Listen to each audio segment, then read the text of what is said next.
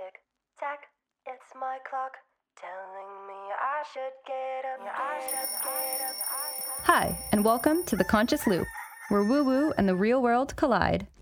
I'm your host, Katrina DeAngelis. Join me as we explore what it looks like to live consciously almost always.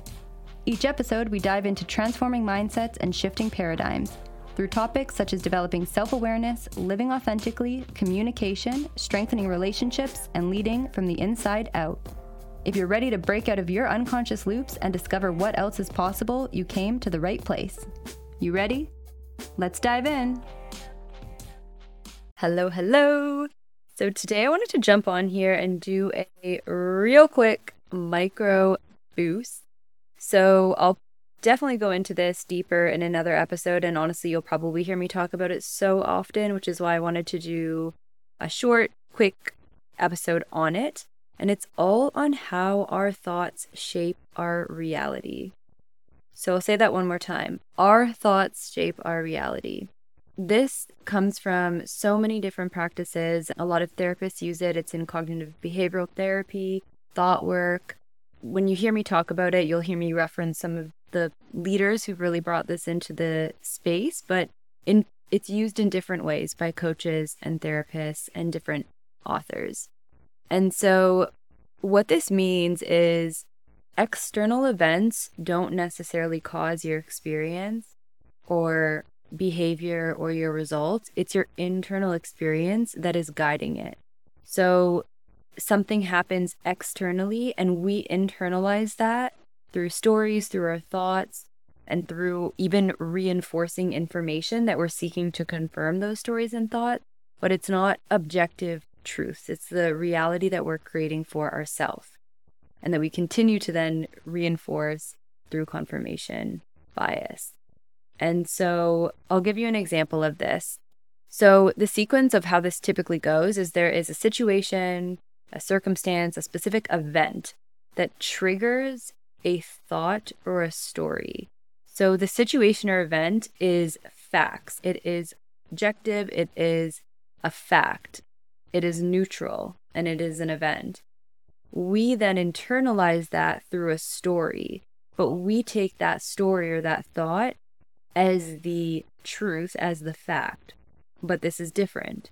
Now, that story triggers an emotion and it triggers an experience in our body which can typically lead to a reaction. And when we're reacting to something from that story and from that emotion, it's going to lead to a result. And so, what happens here is the neutral event is going to actually lead to the results that we're likely actually probably trying to avoid because we're acting in a way that is reinforcing and believing a story that might not actually be true.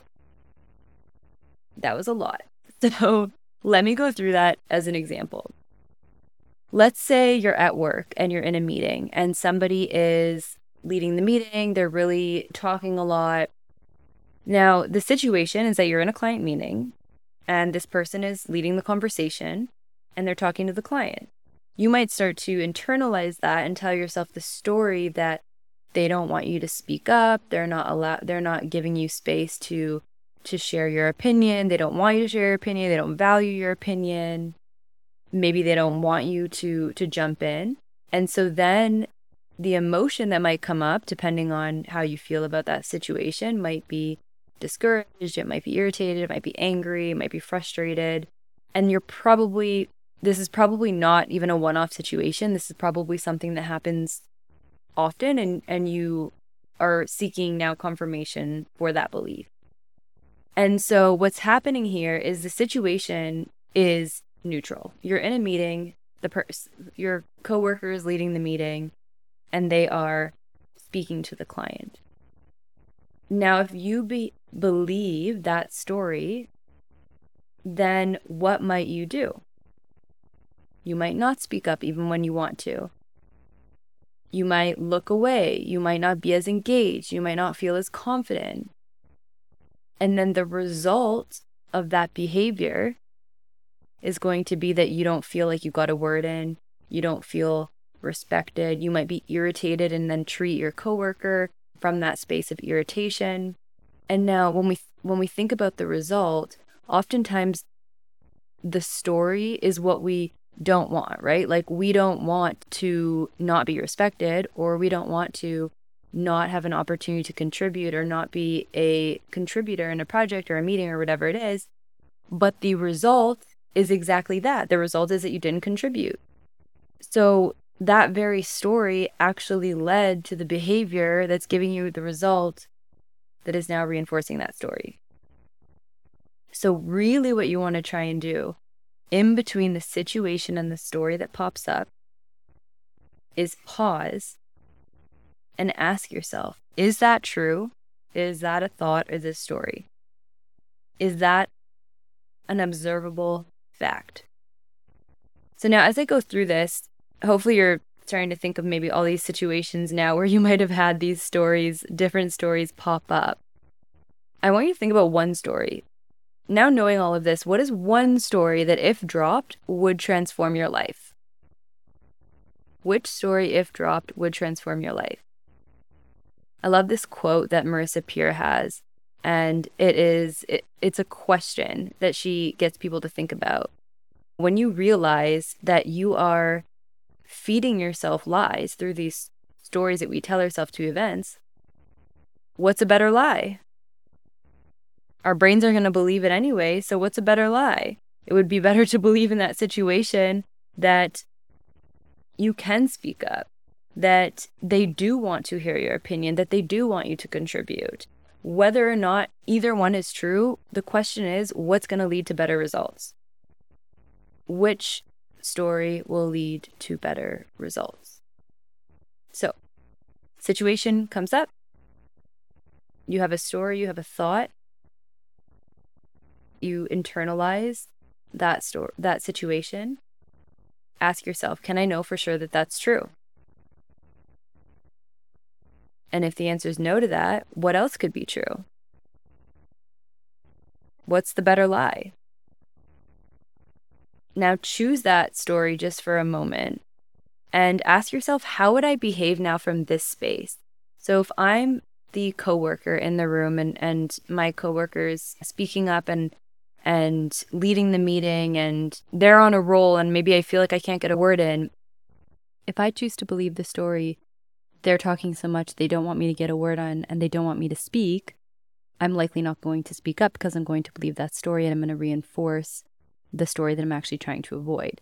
Now, if I choose to believe the story that they're just super excited and they're just really in their own element, not noticing that they're speaking so much, then I'm going to intentionally try and get a word in when there's a pause.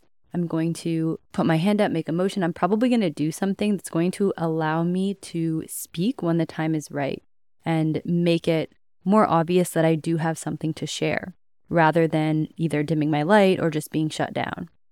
And so, therefore, I can say, hey, I actually have something I want to add.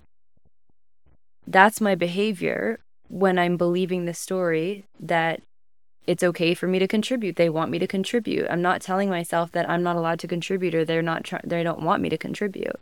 So my behavior is going to be completely different and therefore my results are going to be completely different. Okay? Let's use another example. You're dating someone. Situation. You send a text at 9 a.m. They respond at 5 p.m.